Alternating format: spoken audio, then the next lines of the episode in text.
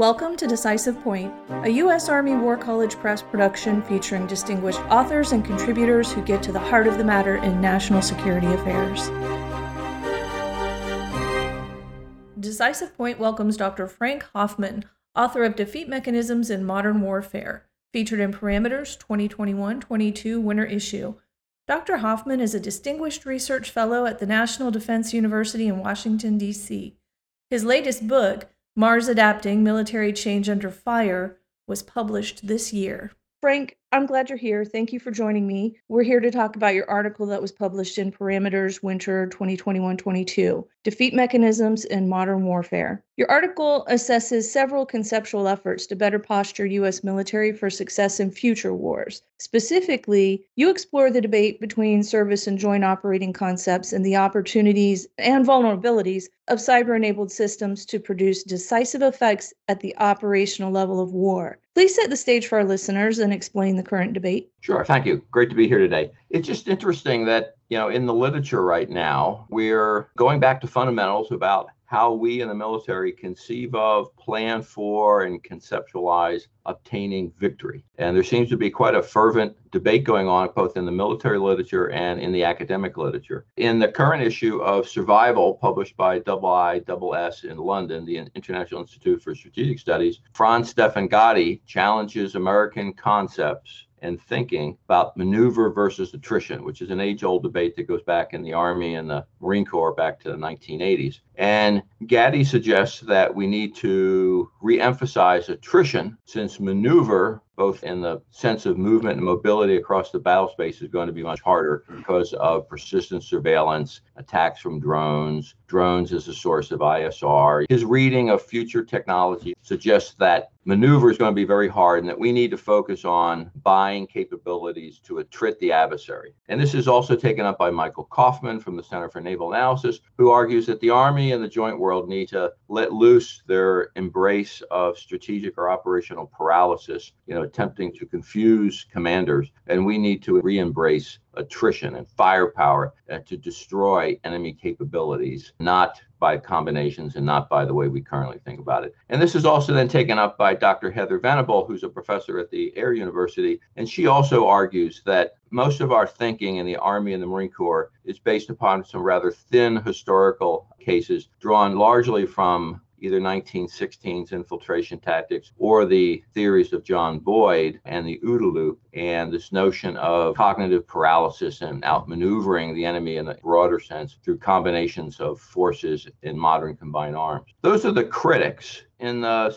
service literature in the joint world and in the United States, we do seem to have this emphasis now on what in the Army is described as creating multiple dilemmas for the opponent as a theory of victory. I found in the Air Force's doctrine the same kind of theory of victory. And then I've also found it in the latest British uh, integrated operating concept that we're predicating our ability to win and to defeat the adversary by somehow generating multiple dilemmas. And that there's this perception that if we come from different directions with different cross domain capabilities, our opponents will be cognitively constipated or somehow operationally paralyzed and unable to defend themselves, or they'll just make a lot of mistakes. And I do have some problems with this notion of cognitive paralysis. So I'm glad that the critics have pointed up this particular debate, but I'm not sure that attrition, particularly against peers, is really the way to go about it. So I've been exploring some old concepts that I learned from General Wass de Czege in the 1990s that I think uh, need to be reintroduced. They need to be updated to account for the cyber and information strike capabilities we have now. We just don't rely upon physical strikes. We have offensive capabilities in cyber and the electromagnetic spectrum capability as well, as do our adversaries. So I think a refreshing look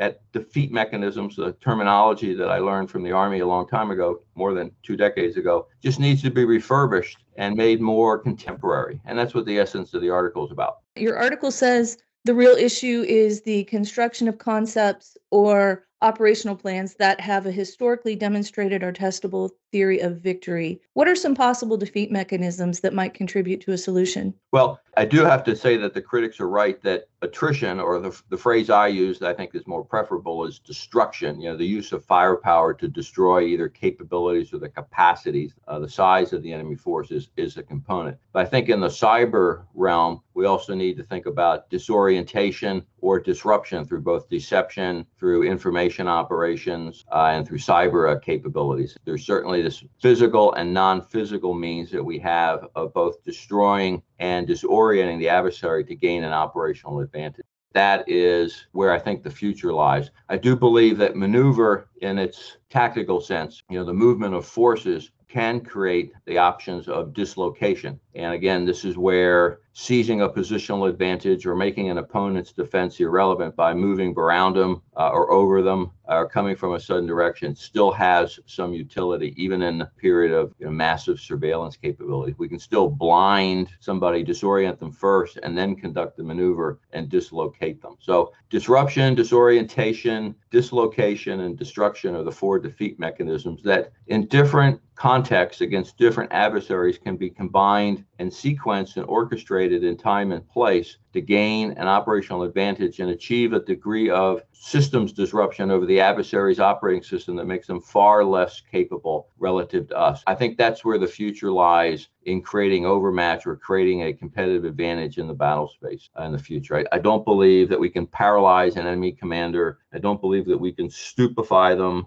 But I do believe that there's system disruption through the combination of disorientation, dislocation, and destruction is still feasible in the 21st century. And I think our concepts, uh, our military planning should define some of these terms. And I'm only offering my definitions to begin the debate. Let the joint doctrine world find the best terms. But this isn't a big lift for us intellectually, but it does put us on, I think, more solid ground, both in terms of what has worked in the past, what worked in World War II, what has worked in contemporary conflict, and what will work in the future in a world in which command systems are operating at great ranges, in which everybody has some space parity and some operational aviation capability. We're dealing with a much more contested space, and I think we need to reconceptualize victory and defeat mechanisms to deal with this 21st century. Can you give us any final thoughts or any concluding thoughts on this topic? I think this is very, very critical. It's particularly critical for our concepts. It's particularly critical for us to imagine and understand what it is to be in a competitive environment with a peer, someone whose space capabilities and aviation capabilities and their C2 slant AI enabled capabilities may approach our own. In some senses, we'll have edges in some areas and not. I think it's very important for us to rethink our operational art and refocus after 15 or 20 years of focusing on the lower half of the conflict spectrum, the scale, the pace, the role of destruction also but the role of deception and disorientation and dislocation is still relevant i think in the 21st century. I think we need to rejuvenate our thinking about this. Thank you for joining me.